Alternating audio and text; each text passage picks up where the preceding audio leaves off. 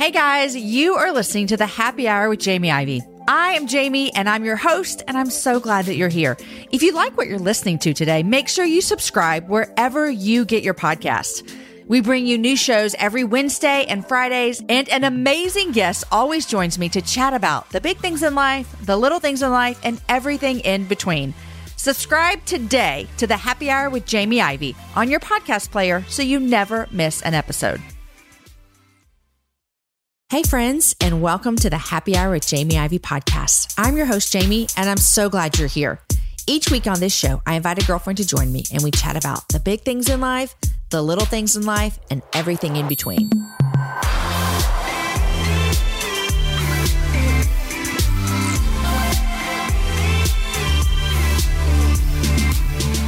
Guys, welcome to halfway through May. May 15th, we're halfway through this month, which seems crazy every single month, right? Today is also Lindsay Sweeney's birthday, who works on my team. Happy birthday, Lindsay. Last week was the birthday for the happy hour. Five years we've been doing this show. You guys, your response to that show was so great. And I am I'm honored, literally, I'm honored to sit here every day in front of this microphone and bring you shows that I think matter. And if you didn't listen, go back and listen. We talk about a lot of questions that you wanted to know about the show. At the end, also, Lindsay and Amanda, they tag teamed me and had some some thoughts from you listeners for me, and I boohooed like a little bitty baby. So thank you guys for that. Thank you for your kind thoughts. I want you to know every email that comes through with your kind words, even if I never get to respond to it, I see and read and put my eyes on every single one. Every letter you send, every package you send, every Instagram message you send. You guys, they mean the world. So thank you, thank you, thank you. Okay, so today on the show, it's episode number 245. We have my new friend, Jasmine Star. I've known who Jasmine was for a while because she's twin sisters with Bianca Olthoff, who's a friend of the show, been on the show several times. And so I finally got to sit down and meet Jasmine, who I have been following and learning from from afar for so long. And it was such a beautiful meeting. You know, when you see someone online and you even know some of their friends and some of their family, and you think, oh, I'm going to know her when I sit down. I wonder what she's like.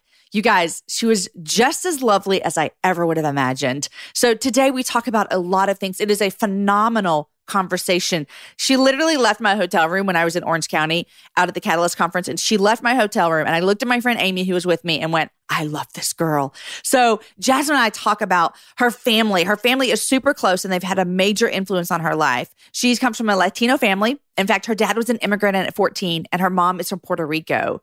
We talk about her relationship with her twin sister, Bianca, which is fun for you guys because as a listener of the happy hour, you've heard Bianca on the show before. We had another super important conversation about mental health and depression. And May is Mental Health Month. And so it's such a fitting episode to fall right here. We talk about her journey with depression and how her and her dad had a conversation about this when she was 20. And he said some things that he's now taken back and changed, but their conversations that they've had over the years, their relationship that is so deep, and the journey that she's been on with mental health and depression is a beautiful conversation. It is a vulnerable conversation. It is one that needs to be had. Jasmine and I also talk a lot about social media. You know, that's a part of her job. She started Social Curator, which she explains to us in this episode. You're going to want to hear it. It's beautiful. I was smack dab in the middle of my Instagram fast during this conversation.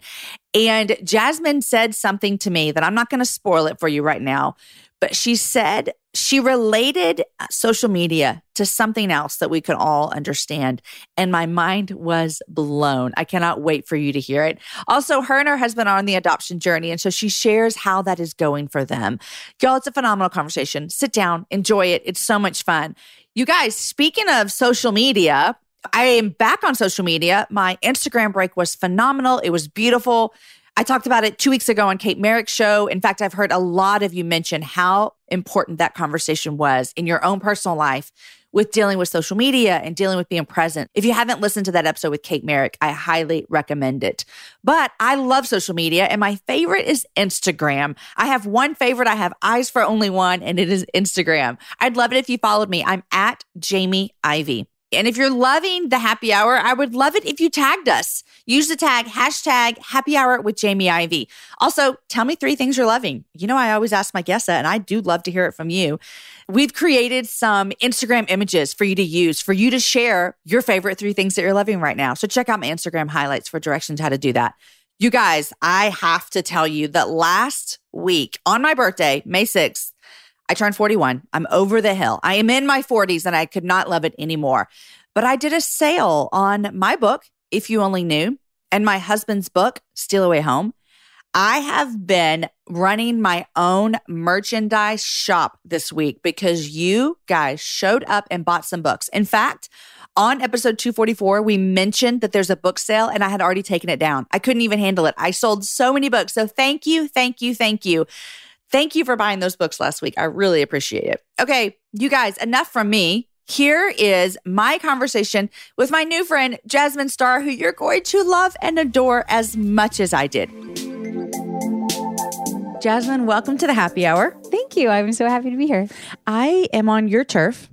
Yes. Usually people come to be on the happy hour on my turf. I feel special. I'm not going to lie. You, you should feel special because I am in. It, am I going to sound really cool or uncool when I say I'm in the OC? You, oh, you sound, I mean, it depends who you're asking, but since I live here, you're really cool. Okay, the OC. The OC, yes. Okay. Which someone had to explain to me the other day that Orange County is actually a county. Yeah. I was like, is it a city? Because everyone's like, I'm going to Orange County. yes. But in Texas, we don't say, like, I'm going to Travis County. Right. But like going to Austin. also, okay, so it's like when you say I'm going to LA. LA not only is comprised of four quadrants, North LA, South LA, East LA, and West LA, there's subcomponents within that. But because Southern California is so congested and so large, you just denote it as I'm going to Orange County. Gotcha. Yeah. So this is Southern California. Oh yes. Because we're, yeah, yeah. We're about we're about 40 minutes from LA without traffic, and we're about an hour and a half from San Diego, and about mm, two and a half hours from the Mexican American border. so great. It is. I love it. Okay, so I'm glad to be here in your state. It's beautiful. And thanks for sitting down with me. I've been trying to make this conversation happen for a while. I've been waiting. I'm excited. We've been our, we've been in in, in cahoots. in and, cahoots. Yeah. Okay, introduce yourself to the listener just quickly before we dive in. My name is Jasmine Star, and I'm a photographer and business strategist from Newport Beach, California. And what I've been doing the past few years has been really just empowering people to follow their passion, build a business that's profitable, and stand in their purpose.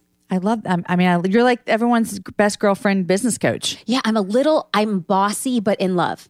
I like that. I'm bossy because I want you to be living your best life. And if you're not, I'm going to call you out on it. We need that in our life.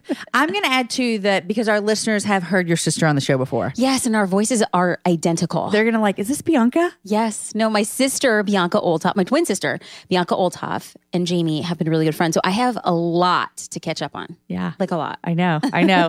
okay, so congrats on your birthday this week. When this is Thank you. airing, you would have already been had this birthday. But how do you care? Do, are you a person that says how old you are? Oh, of course, I'm 29. I mean, for a few times over. Well, yeah. congrats for your 29th birthday.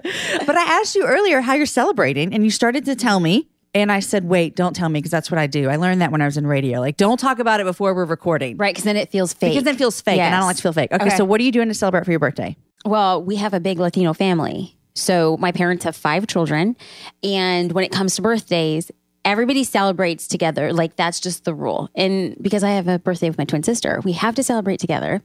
And so today, my husband is an amazing kind of like home chef.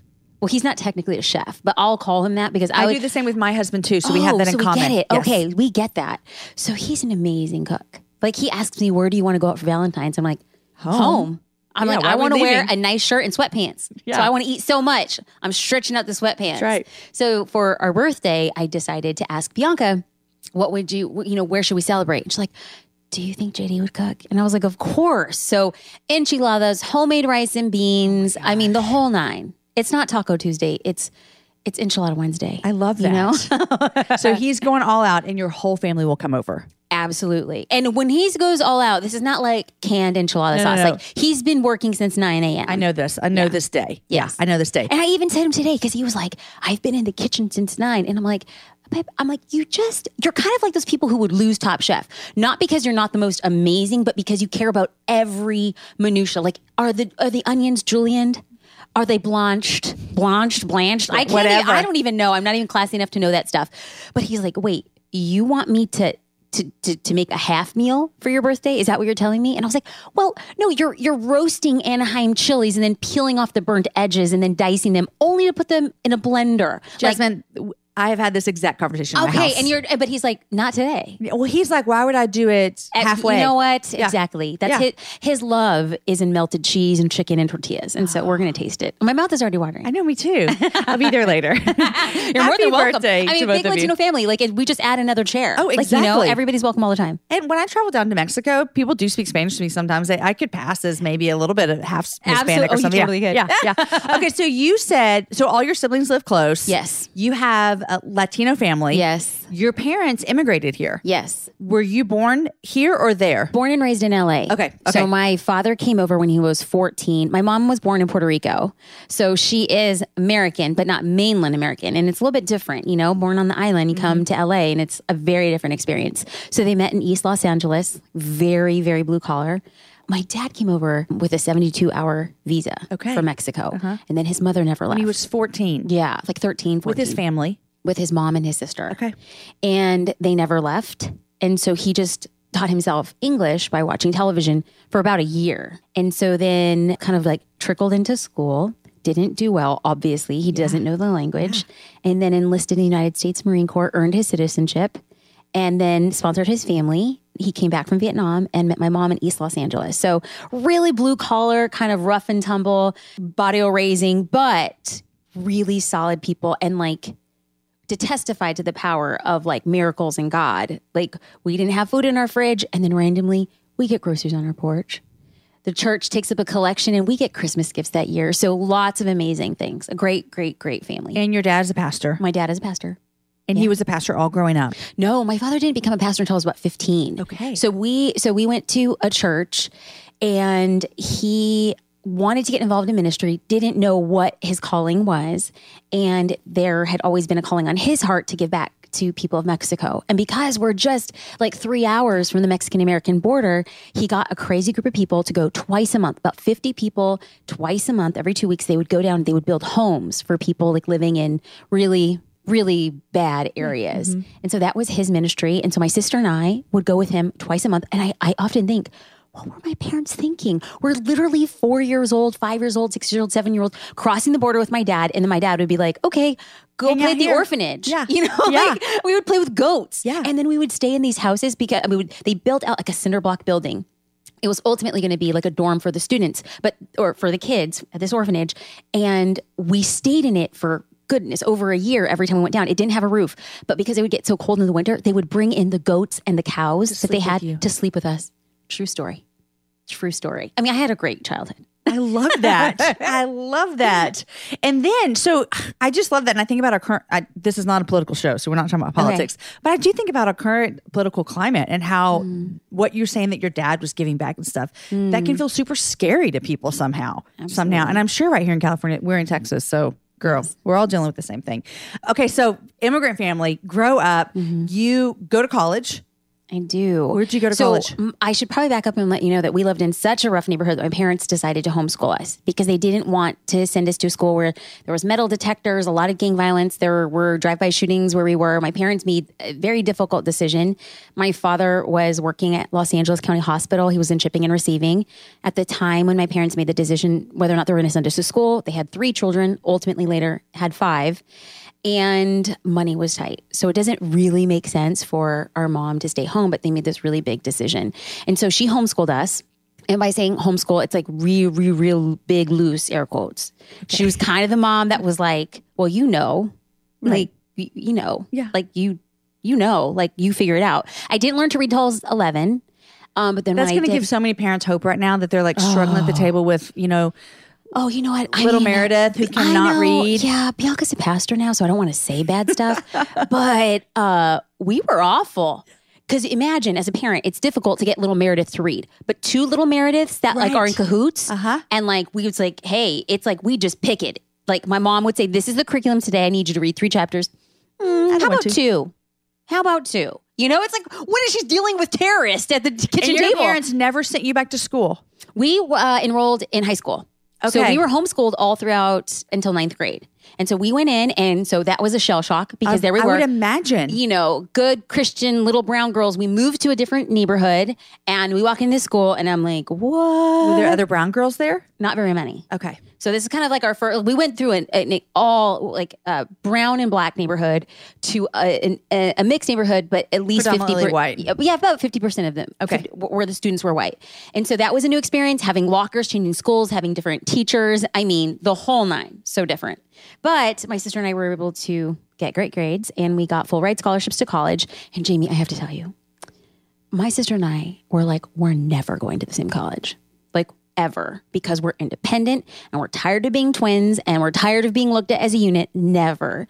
And so, because my parents just didn't have money, we applied for scholarships. And we had decided as a family that whatever school gave us the most scholarships, that's where we would go because that's what we could afford. And my sister and I got massive scholarships to the same liberal arts college in LA. And so, Were y'all roommates? Oh, well, we said we will never be roommates because we would kill each other. Uh-huh. My mom called the school and said, My daughters cannot room together. Like, no problem. We're gonna send out this Scantron where they fill out like your works, your work hours, your study hours, your, you know, do you smoke, do you drink type thing. We filled out our Scantrons, sent them out independently, and then two weeks later we get this automated response that was like, Congratulations, your roommate is Bianca Wattis. And I'm like, what? And so my mom calls like the dean of student Like affairs they and was like, matched y'all up no matter what. yeah, it was like math. It was just like clearly my sister and I are very similar. We're twins, so Uh-huh. we work out at the same time, we sleep at the same time. So basically, on paper, we were a perfect match. Yeah. Little do they know that genetics really, Right. You know, it just complicates things. So my mom calls the school and she says it's the first time anybody in her family has gone to college. So she doesn't even really know what she's asking. She just knows that having her two daughters in the same room in college is going to be awful.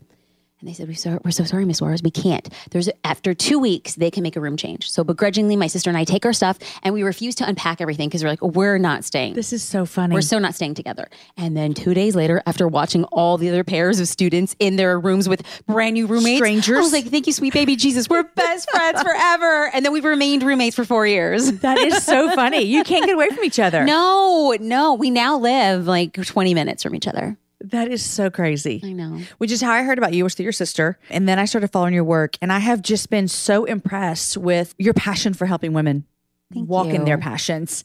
And I will tell you, today I told you earlier, I was texting with your sister and I was like, okay, tell me something about your sister that not a lot of people know. And you want me to tell you what she told me? What? She said that you are one of the most generous people she's ever met. Hmm. She said, and I don't know if you want me to say this or not, but she said about what you and your husband had given so much to a hospital for a ward for mental illness. And she's like, not a hmm. lot of people know that, but they give back so much. Hmm. And so that's what she said Getting about all you. teary eyed, Jamie. She and I told her, I texted her back and, and she just, you know, said a couple more things. And I said, I can really tell how much you love her. And I know you're like twins and sisters and Hmm. Whatever, but as you get older, those relationships with siblings, Yeah. they deepen and you go, I really do really, really, really like you as a person, you know? And so your sister said sweet things about you. Oh, I don't even know how I got like the twin sister lottery. I mean, you know her, and like people do know her. Like she's passionate and she's fiery and she's fun. And we often joke within the family that where Bianca is extra, I have a tendency to repel the other way. So she's a feeler and I'm a thinker, and she's uh she loves getting energy from other people, and I like reading books. You know, we're so opposite, but when I'm around her, I feel like better about myself. Yeah. Like that's a pretty amazing thing. Yeah, Thank yeah. you. So can we talk about that? What she told me about that with mental illness? Because I know you Yes. told me that something you're passionate about is loving those around you who are walking through mental illness or addiction. Mm. Where does that passion come from for you? Uh, to be 100% honest, I started understanding the complexity of mental illness when I was about 25. That was the first time that I actually. So, my mom was diagnosed with brain cancer my second year of college. And so Bianca and I would take turns driving home, making dinner, doing laundry for our younger siblings and for my father, who was a full time pastor, and grieving what the doctors had told us would be a very difficult path. And so on the weekends, we would drive home. So we didn't have a very typical college experience, but it made us stronger. And I think during that time, because I was on scholarship, I was so determined to control the things I could control, and that was academics. And so I poured myself into that. And then taking care of my family, working as a waitress and working on campus, it was, I didn't have time to feel anything, right? Because if I can't stop juggling, if I drop one ball, I drop them all. And nobody has time for that. And it's not your tendency, anyways. You just Absolutely. said. And so then you're saying all the things I can control, I will control. Absolutely. And I think that when uh, she, at our graduation, she was uh, about 45 pounds heavier, bald, in a wheelchair, wearing an eye patch. And the doctors had said, "We're going to take we're going to take a break, and we're going to see how this fares for her." And I think in that moment there was like this hope that she had battled so valiantly that, uh, and she was at her graduation, so this was like a big thing for us. And that hope buoyed me. I later went to UCLA Law School and it was during my first year that I was there that we got news that she had a relapse of brain cancer. And I think that there was nothing that I can control in that situation. I was wildly unhappy in law school. I was overwhelmed. I was stressed. I couldn't control anything. And then that little tiny big factor in our life came back. And I think that I just had a moment and a reckoning of understanding that I was wildly depressed. And so I went to campus medical center and I said, This is what's going on. And the first thing that people say, and I feel like it's a hot button and we're just going to go straight there, is like, medication. No, I am not a trained professional. I do not, I'm not an advocate and I do not have an opinion of whether or not you agree that you should or you should not. All I can talk about was my experience. And the first thing was you need this, this, and this medication. And then I had a conversation about a week on it, had a conversation with my dad, and I was just like, I don't know how I feel about this. Like, what does God say about medication and depression? I think that my father tried navigating it the best he could, but it was like two brokenhearted people trying to navigate a really jagged path. And I don't know if that was like the best situation at the time. I think that I went through that and I go through that and I struggle with that and have worked years with great, great, great people to move past and understand it and have seeked God in the truest form. And the answer is I stopped taking the medication, but I have no judgment of those who, under guided careful consideration, do that. I go through that because it breaks you in such a way that when you see other people who are hurting, you have to help. Mm-hmm. And you know, mental illness. And it, years later, it's a gosh. We had moved to Newport Beach, and randomly, I received a message from a text message from my father, and he said, "Can I take you out to breakfast?" And coming from a big Latino family, everybody does everything together. So when like dad takes you out, it's kind of like something's up. Something's up. And I was like, "Is everything okay?" He's like, "Yeah, sure." So we meet for breakfast, and he sits across the table from me, and he said, 10 years ago, we sat across from the table and I told you that I just didn't know if God really wanted us to take medication for depression. And as your father, I'm telling you, I didn't know what I was talking about. I spoke out of term. I had no I had nothing. I did my best with what I could. And I'm sorry if I ever misguided you. Oh, sweet Lord Jesus. Right. Just think the humility what of humility? my father. Yeah, the humility of it. I think he had a deeper understanding. And so we had a great conversation. My father's dad abandoned them. So we don't know too much about his father, but his older sister went back to Mexico to try to find him. And there we have a deeper understanding of a long line of mental mental illness. So yeah. a lot a lot going on there. And I just think to myself, there are so many children who are struggling and families who can't afford care. Yeah. And so my husband and I, uh, Children's Hospital of Orange County, the first hospital in all of the United States to have a dedicated center to pediatric mental wellness. It's amazing. It's amazing. It's we're, we're just so excited, so excited to be standing up with them and doing big stuff. You know, when you're telling that story, a couple of things I think about. First of all, the thing that I think about the most is, and as a parent who knows that I will one day look at my kids and say, I made this mistake. Like, mm-hmm. I wish I could redo this. There is such a tendency to just move on with life. Yeah. Like, this happened 10 years ago. Yep. I don't know if I need to talk with them about it. We've all moved on. Everybody's yep. fine. But the fact that your dad thought, I want to make this right, mm-hmm. I mean, that has to be an encouragement. And the thing is, is that so often we do move through the motions and then we catalog re-archive things that perhaps could have had an impact on us, but life and busyness and success and failures and all this stuff gets in the way and it's good and we function and we move on. And then when somebody years later comes out and rectifies something that you didn't know you had that filing cabinet, it's like you open a drawer and a dove flew out. Mm. And you're like, God almighty. Like it shifted something. Did you me. not know you needed that? I didn't know I needed it because in Latino culture, in the Christian culture, in first generation culture, it's not something you talk about. Right. And so to have your father like step up and say, I didn't, I made mistakes it's is beautiful. so beautiful. And I just feel like so empowered that if God blesses us with a family, that I will have the humility to do that because I mean, it encourages me as a mom just to think, yeah. you know, I want to have that humility. The second thing I thought about when you're telling that story is the self awareness that you had I mean, because I've never walked through depression. Now I have walked through some a really difficult season after our kids came home from Haiti, where I did go and get on medication for a while, and I had this all the same things that you just said. Like I don't think anything's wrong with it. It is a mm. personal decision. I took I took some pushback for that when I went. course. Yeah, I mean, I course. I it was my kids had come home, so we're now a family of four, and I blog I was blogging, you know, and so I was open with my struggle with what was going on, and I had a lot of pushback to if you couldn't handle this, why'd you adopt? I mean, just mm-hmm. crazy things.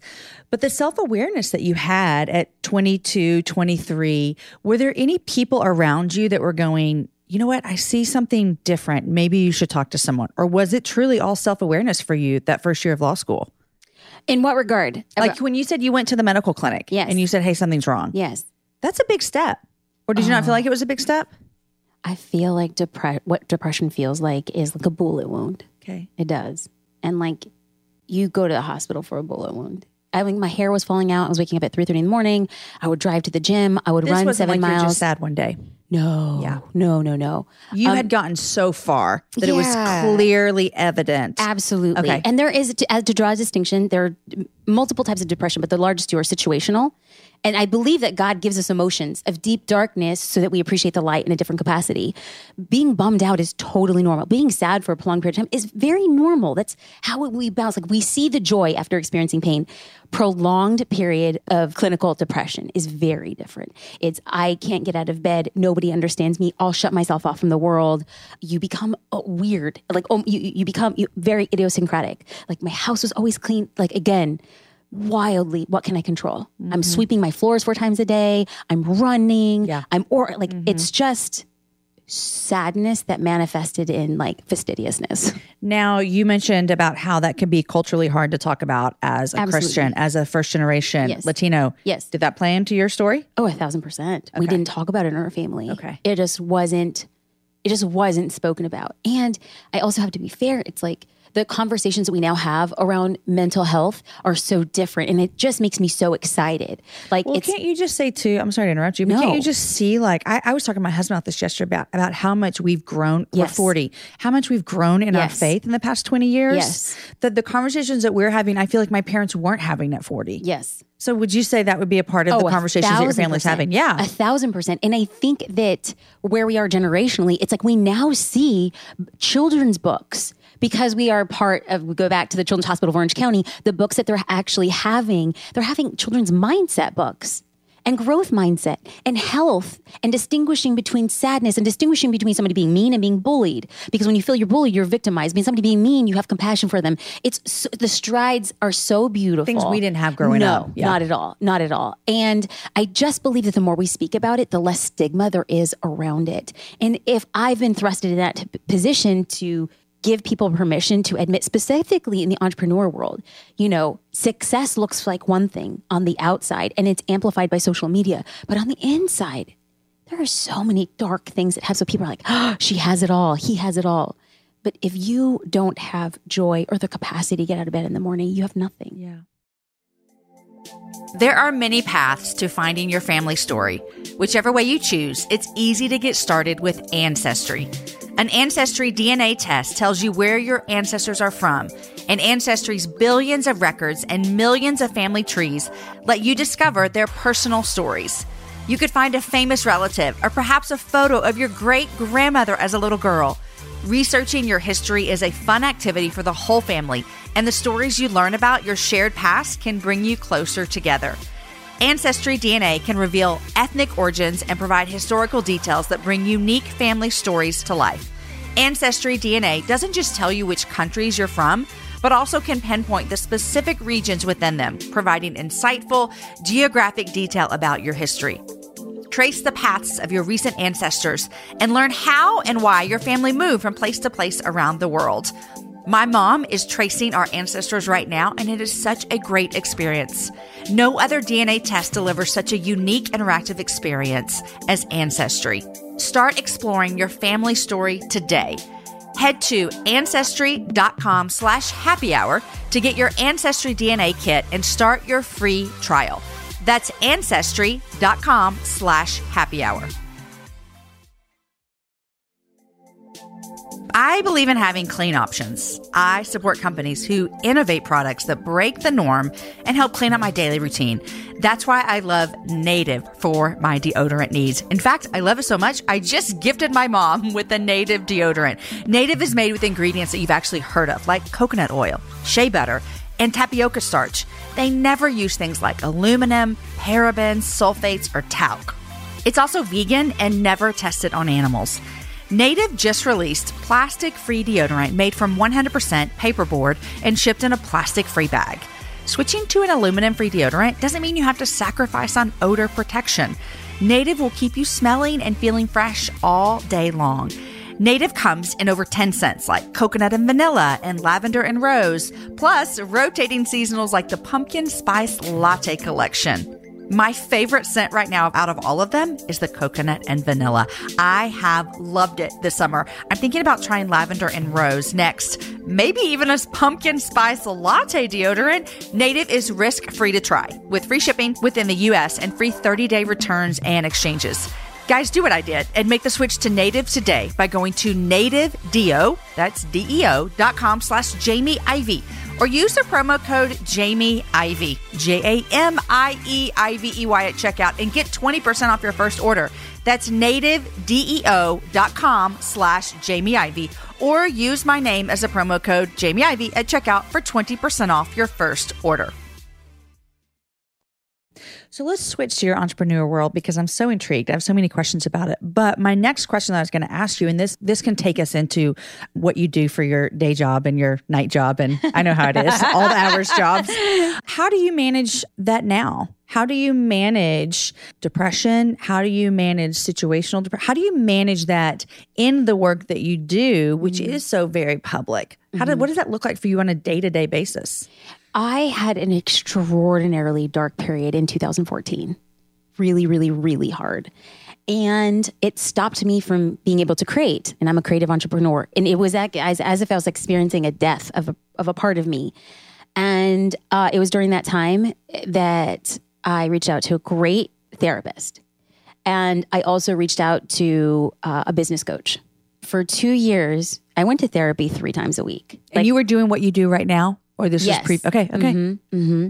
And I was just starting. It was actually a big career pivot. So like I uh, became a photographer in 2007 and by 2009 was voted one of the top photographers in the world, which is crazy specifically because I didn't own a camera when I started my business. I love that. Like yeah. it's just crazy. Uh-huh. Like so then that happens and you're met with a lot of success and then you work your way to where you want to go and then you realize there's a glass ceiling you can't go much you further. Can't go anywhere. Yeah. Like you can't go up any from, from here. So had to make this hard decisions over a, a, like a pivot period of around two years had occurred, and those two years were some of the hardest years of my life because I my identity was tied up to what I had done before.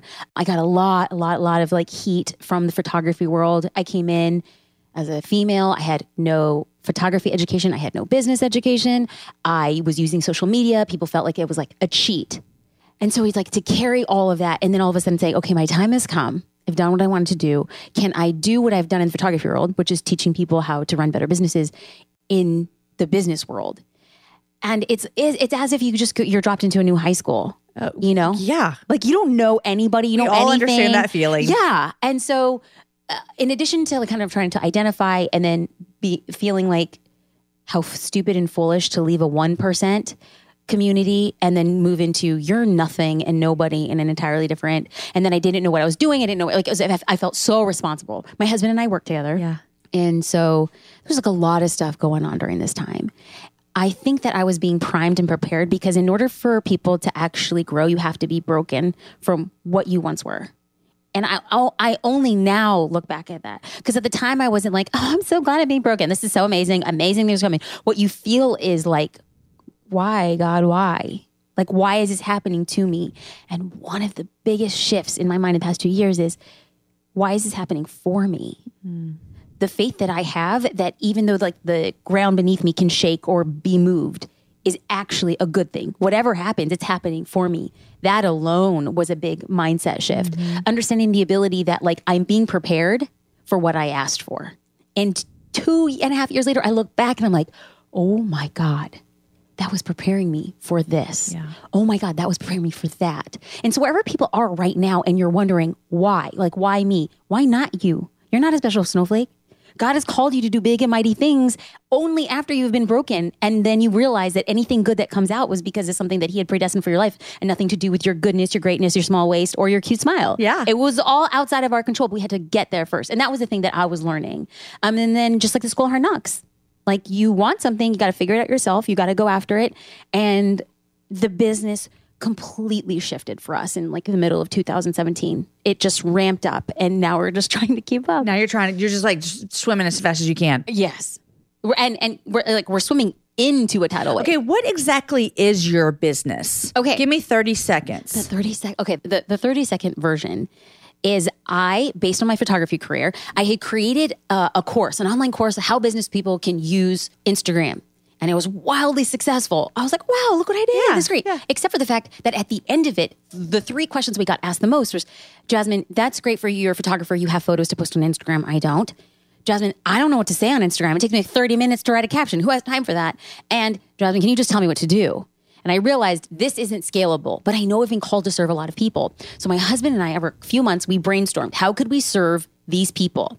So we created Social Curator. And every month, it's a social media membership. So every month, you get 30 lifestyle photos.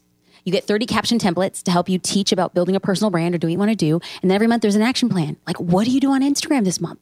What are you doing on Facebook? And we have a community of people who are just hell bent on helping each other, crazy entrepreneurs who, for all intents and purposes, people on the outside will look at them and be like, oh, bless her heart, like uh-huh. pat you on the shoulder, bless your heart. Like they're doing big stuff. And So they use your photos to post on Instagram, or it's kind of like this kind of push to get them to get out and understand what they have do. the option to use photos. Okay. And then at the at the beginning of the month, if you want to take your own photos, we give a whole photo list. Like we're basically taking all like the time and energy. Think, what should I post Yeah, today? yeah. You do if it for us. Yeah, we'll set you up for it, or you can shoot your own coffee croissant in the morning. Yeah. Whatever you want, Uh-huh. boo. We got you. But yeah, it's the idea of that consistency on social media, consistency when you diet, consistency in parenting, consistency. Like consistency is queen.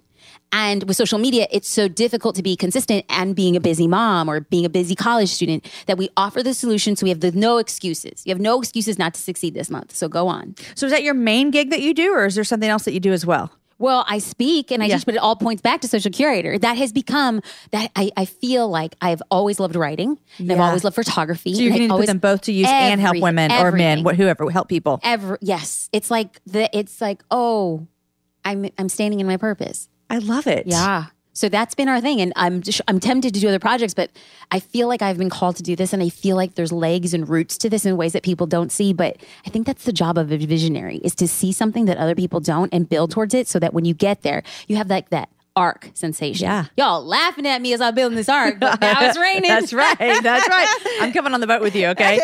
um, okay. So let's talk about Instagram for a minute. Yes. Uh, this is high on my brain right now because Jasmine, this is crazy. I love Instagram. It's my favorite thing. I I always say I use it for my business. I get point shields of the podcast, to speaking, to books, all the things. About three days before Ash Wednesday, and I have not participated in Lent in years.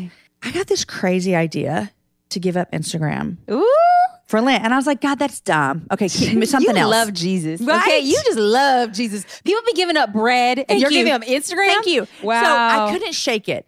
And then I told my husband because I thought he would be like, "Oh, I don't think you should do that. Like it's you need Instagram." And he goes, "This is the best thing you could ever do for your life." And I was like, "No, baby, that's not what you're supposed to say. You're supposed to say, how about we give up carbs or something?" So I'm three weeks in. How do you feel? I have so many thoughts and words, but I love what you said about how people can look so successful and feel lack of joy.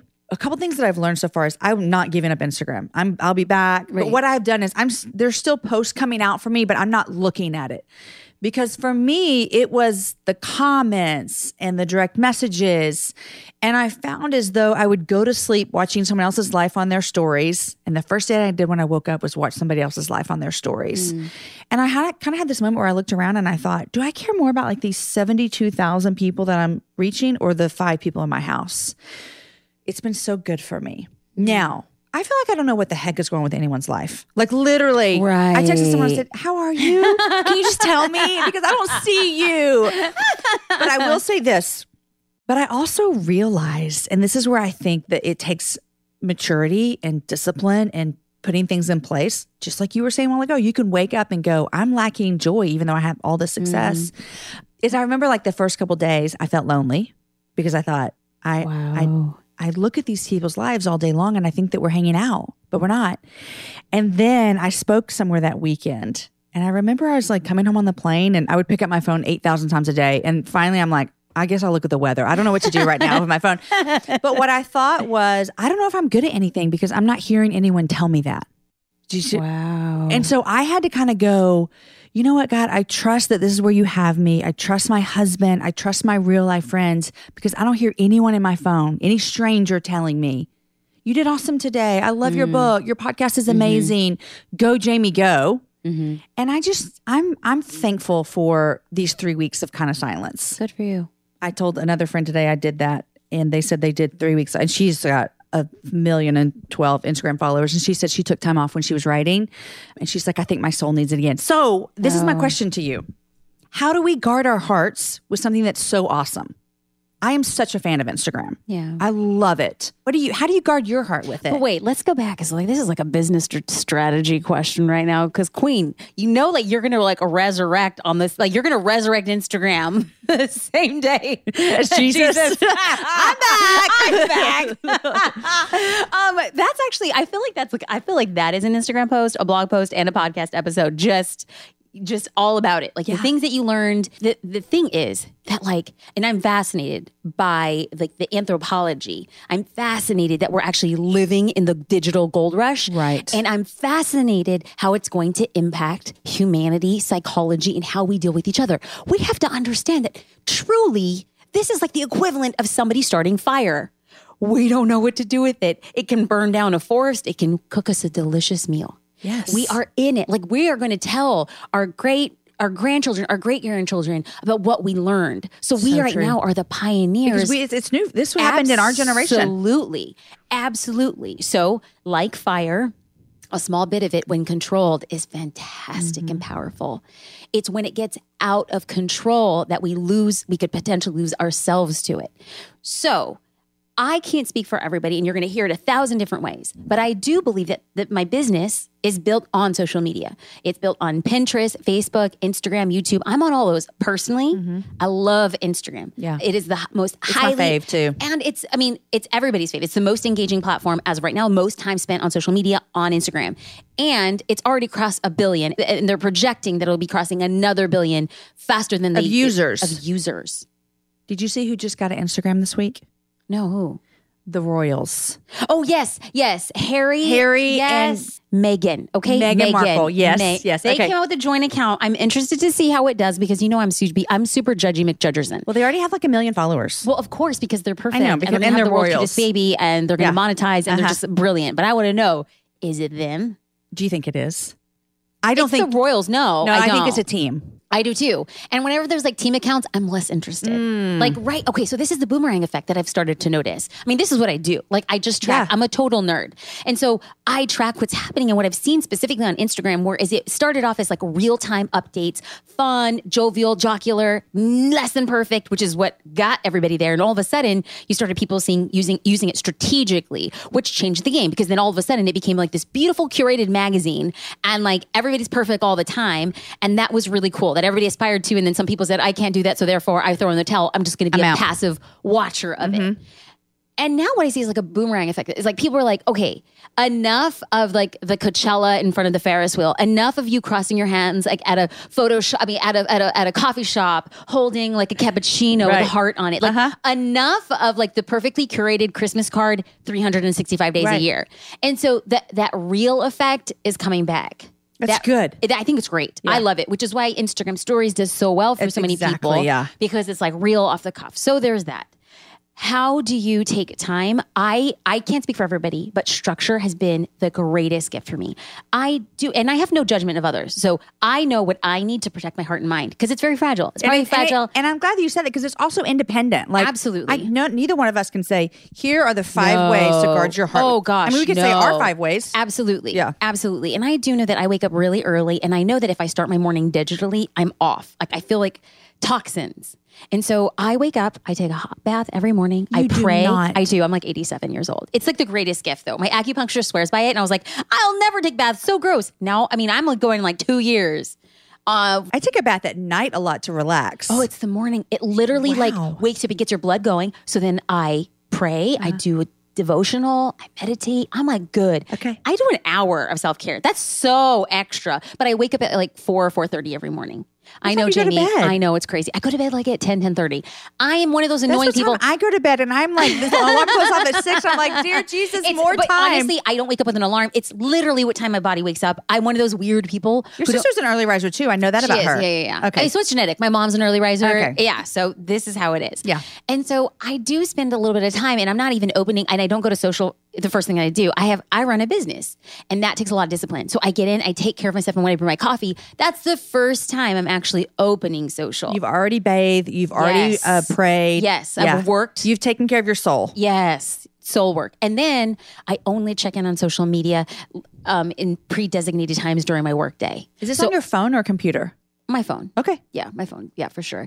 And so I create a daily work schedule and then I work those in. Now, I kind of gamify it. Like if for some reason I finish a task Like, I earlier, get five more minutes. exactly. Yeah. Like I got five bonus minutes. Here we go. Yeah. But yeah, so it's all about structure so that I can look back at my day. Like where was I? What was I doing? How purposeful was it? But I believe that the reason how we make it effective and how we like become approachable for people is if we're responding.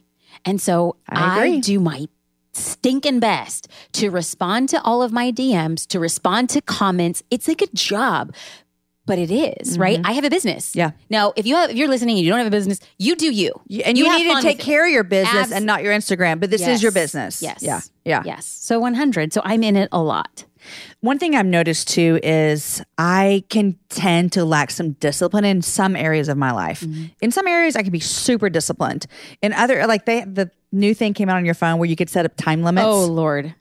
All I do is say more time. Like, thank you for telling me more time. You know, I was out to dinner. We were on a date the other night, and my girlfriend's phone did that, and she goes, "My husband has the in, has the code. I can't get in until I ask him." And I was like, first of all, I was like, I don't need to ask anybody when I can get in my phone. But I thought maybe I do need to ask Oh somebody when I can get in my phone. No, But get behind me, Satan. Don't Yeah. even tell me that Yes, stuff. I know. my husband cannot listen to this podcast. He'll be like, I got your code. you give me the code, No. babe. And I was like, huh.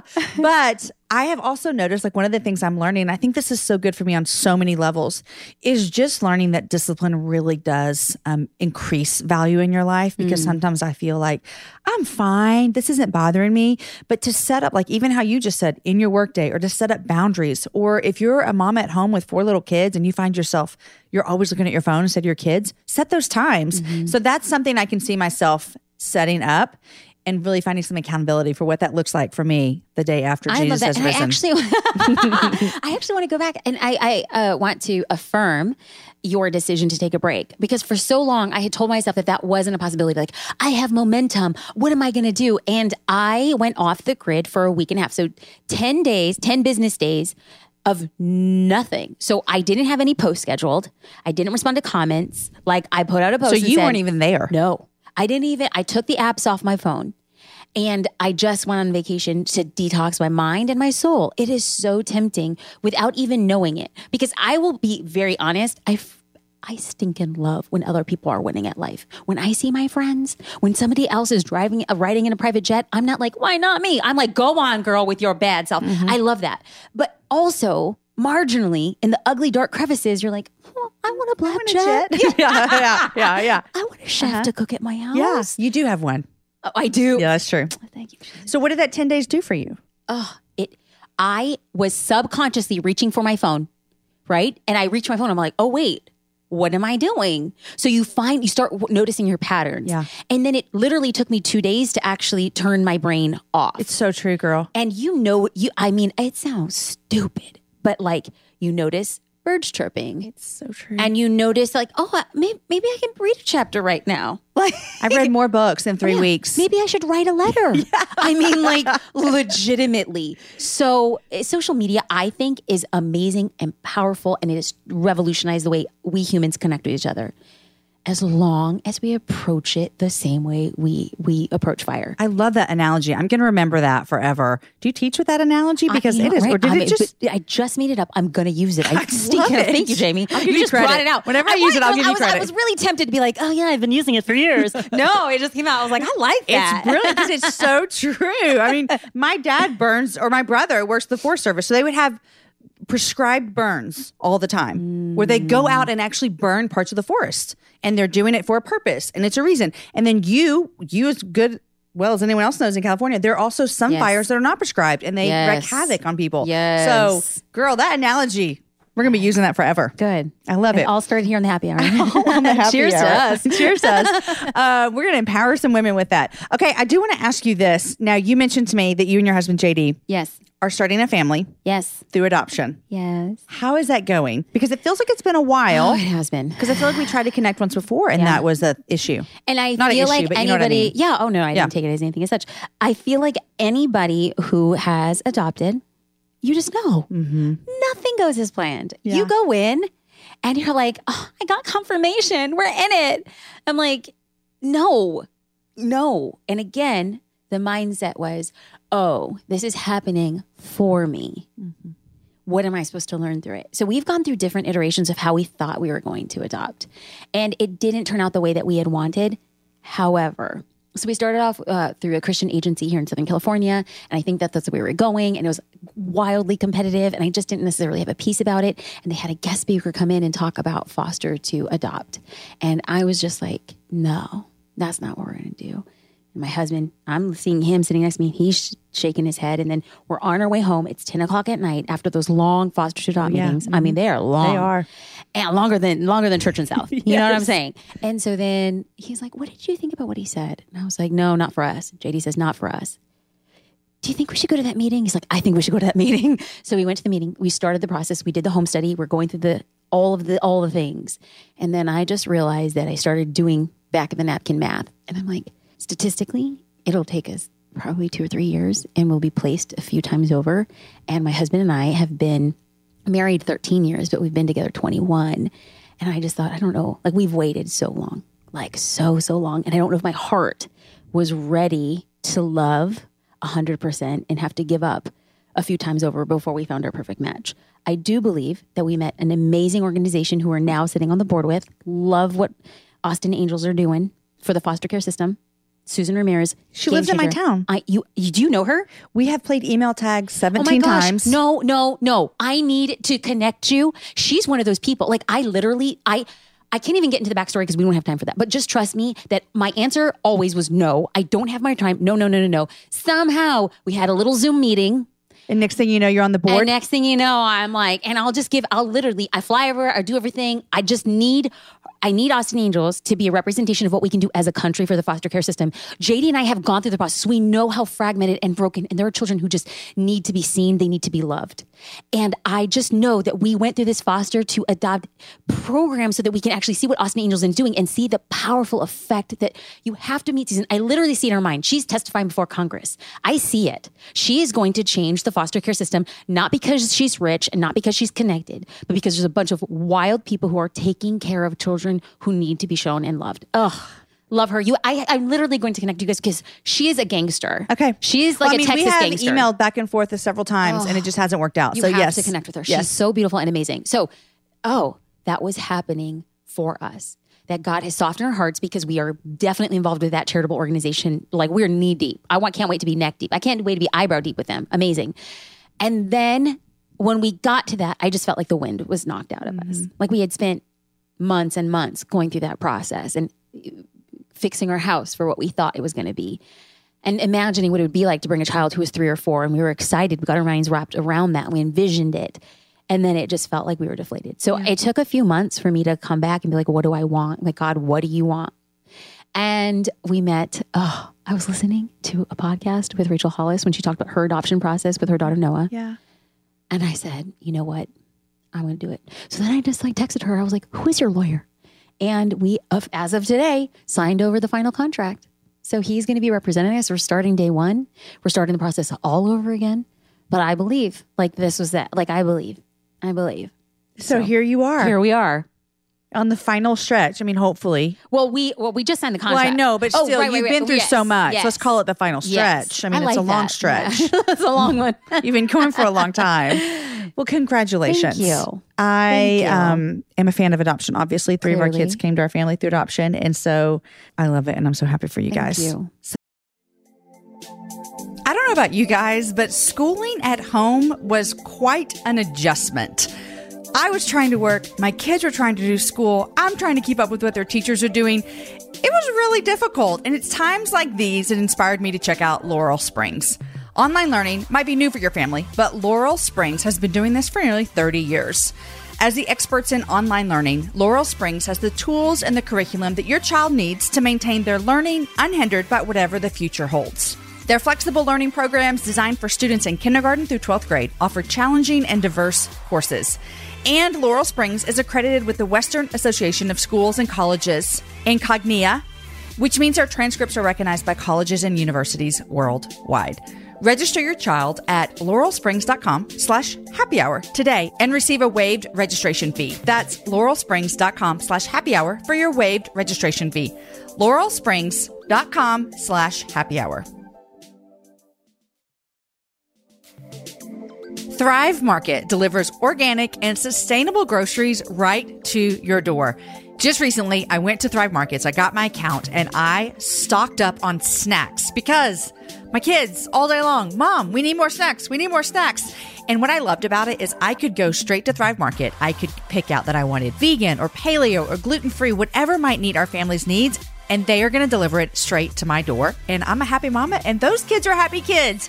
As a Thrive Market member, your paid membership provides a free one for someone in need, like a low income family, teacher, veteran, or first responder. Thrive Market tailors to over 70 different diets and values, like paleo, keto, or plant based delivering the highest quality organic and sustainable essentials from groceries, healthy snacks, meat and seafood, clean wines, non toxic cleaning, bath and body, and stuff for your pets, which I also got some great dog bones for my sweet little puppers. As a member, you're going to save 25 to 50% off traditional retail prices, and their carbon neutral shipping is free on orders over $49. In addition to membership matching, which is so phenomenal that they do that, Thrive Market has raised over 750,000 to date through their COVID-19 relief fund. If this sounds like something you're interested, go to thrivemarket.com slash happy hour. Join today and you're going to get a free gift of your choosing up to $22 in value. That's thrive, T-H-R-I-V-E, market.com slash happy hour because you're listening on the happy hour. Go there today to start your risk-free membership and get a free gift today. ThriveMarket.com slash happy hour. So Thank happy. you. I always ask my guests what three things you're loving and what are you reading? So I know I'm probably old school. Like this has been around for a minute, but uh, like three weeks ago, I started drinking bulletproof coffee. Oh, do you make it? Yes. Yeah, yeah. With the Now um, this sounds disgusting. no, no, no. I have girlfriends that do it, and I, they've made it for me, and I like it. Oh well, that's good. Yeah. it took me it took me a minute. So I'm a gluten free vegetarian, which is so annoying. Okay, it's very California. It's annoying. But I know eat it is. dairy, so you're not a Um, vegan. occa- uh, I'm not a vegan, but occasionally I'm just not. I don't even eat too much uh, dairy. And I think what was happening was that I just wasn't having a high fat diet, and I wasn't having a lot of protein. I wasn't doing the things that I needed to do.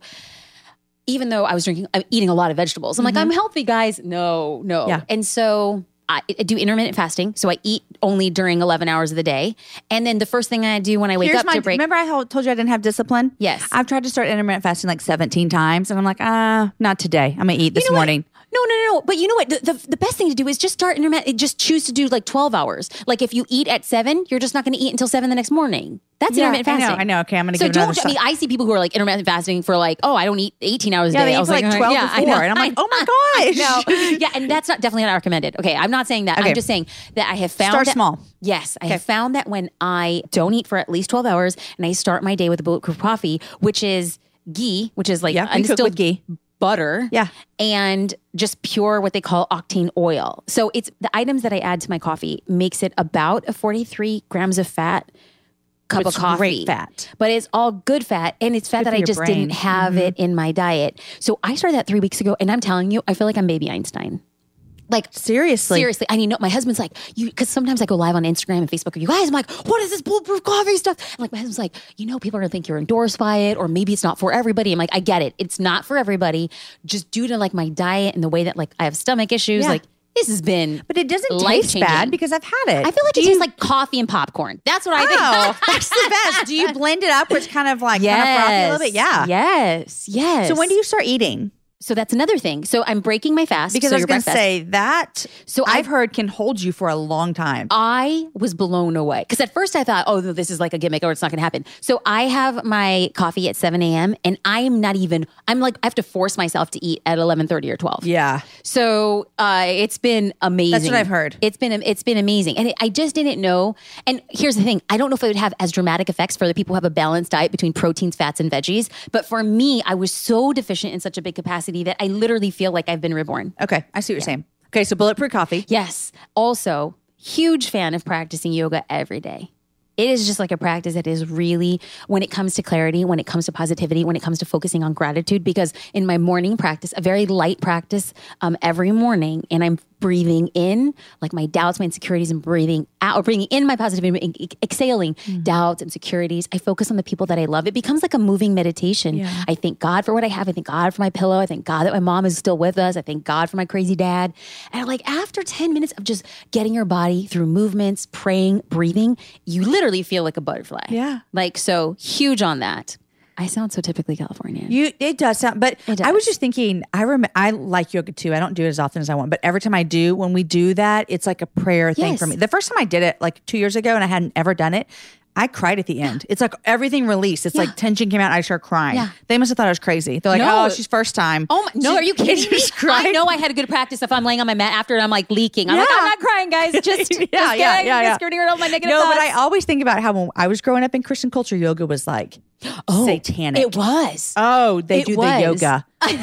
so like do you know that at like my mom's church like oh, back back when we were growing up it wasn't good and then later on in life like i heard that they allowed like a yoga class in church but it was all the worship music and the mantras would be just psalms Mm, yeah. psalms that you said Yeah, And I was uh-huh. like you know what hey we're moving we're at least we're Bringing moving in the right back. exactly I know, I moving in the right and i'm like listen listen king david had meditations to the lord so there you. you. go Thank you. there you Uh-huh. go Yeah. uh, last thing i'm currently reading why did I just forget the name of the title? crawdads. Yes, something What is like- it?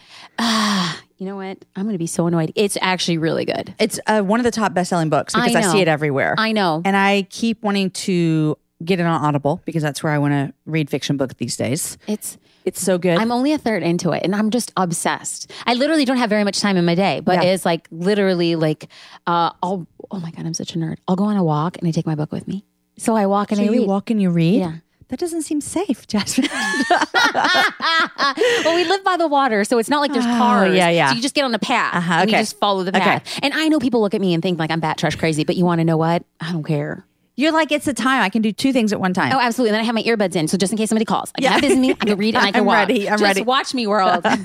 I just listened to Educated on Audible. so good. so good. Can you believe? I mean, it literally sounds like a piece of fiction. Oh, exactly. Man, I want to meet her in real not life. believe I think it. she's amazing. Amazing. Yeah, I'm a reader. I'm. That's what I do. I don't. I, I don't watch TV. But man, I, we could talk about books for days. I have read probably three books in the past three weeks because I will go to my kids' baseball games where I would normally, literally, for an hour and a half, watch Instagram stories, and now I'm reading books, and I'm like, this is so great. But in the being in the middle of it, I can see like, man, God, I needed this. Like, I didn't know how much my soul needed a little bit of break. Good for you. So, girl, it has been so great sitting down with you. Thank you. Happy birthday. Thank you. Enjoy those enchiladas. oh yes. You're going to have to keep us updated on um, the baby I will. situation. I and will. I I, love what you're doing. I wanted to tell you this earlier when we were talking about the social curator. What I do love about it is because you and I both love Instagram. We Yes. both see how it's changing society for good ways, just like Yes. your amazing fire illustration. But I do love that you're providing a resource for people to make it accessible for them, to make them Mm-hmm. feel like they ha- they can be empowered with it, to make them feel as though they can put out great content and they just need a little bit of push. Yeah. Like it's just a little bit of push. And so, Thank you. way to go, girl. Thank you. That means a lot coming from you, Jamie. And Thank you love Jesus. And so I do. I do. he's a good guy. Thanks for coming on the happy hour. Thank you. You guys, you guys, you guys, I told you, wasn't this so good? Our conversation emulated so much what I love about this show is it was deep and it was personal and it was light and it was funny. And we talked about hard things. When she said that as long as we approach social media like we approach fire, I like wanted to just fall out of my chair and say, this is it. This is what I need in my life. And it made me think. And I mentioned that my brother was a forest firefighter, and sometimes they would have prescribed burns where they would actually burn and the fire was hot, just like you see a fire that's out of control. except it wasn't out of control. It was completely in control. And that is how I think we need to think about social media.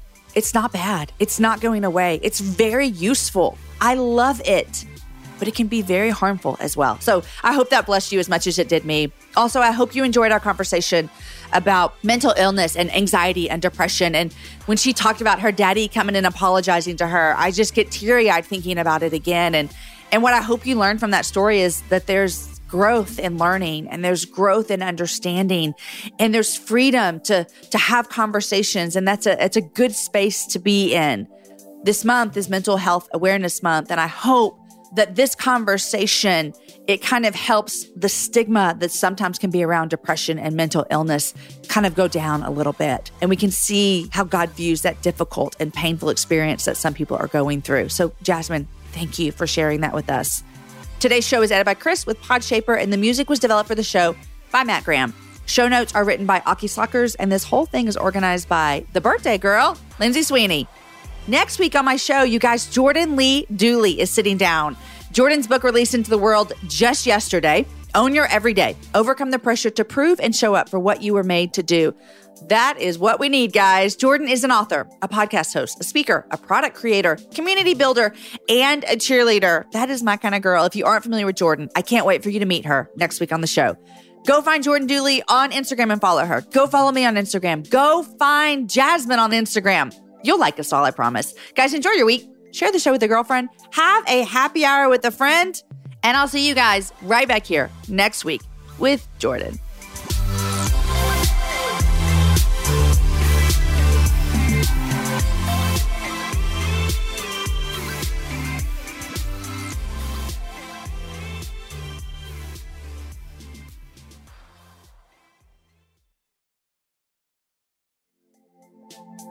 Hey guys, you are listening to the Happy Hour with Jamie Ivey. I am Jamie and I'm your host, and I'm so glad that you're here. If you like what you're listening to today, make sure you subscribe wherever you get your podcasts. We bring you new shows every Wednesday and Fridays, and an amazing guest always joins me to chat about the big things in life, the little things in life, and everything in between. Subscribe today to the Happy Hour with Jamie Ivey on your podcast player so you never miss an episode.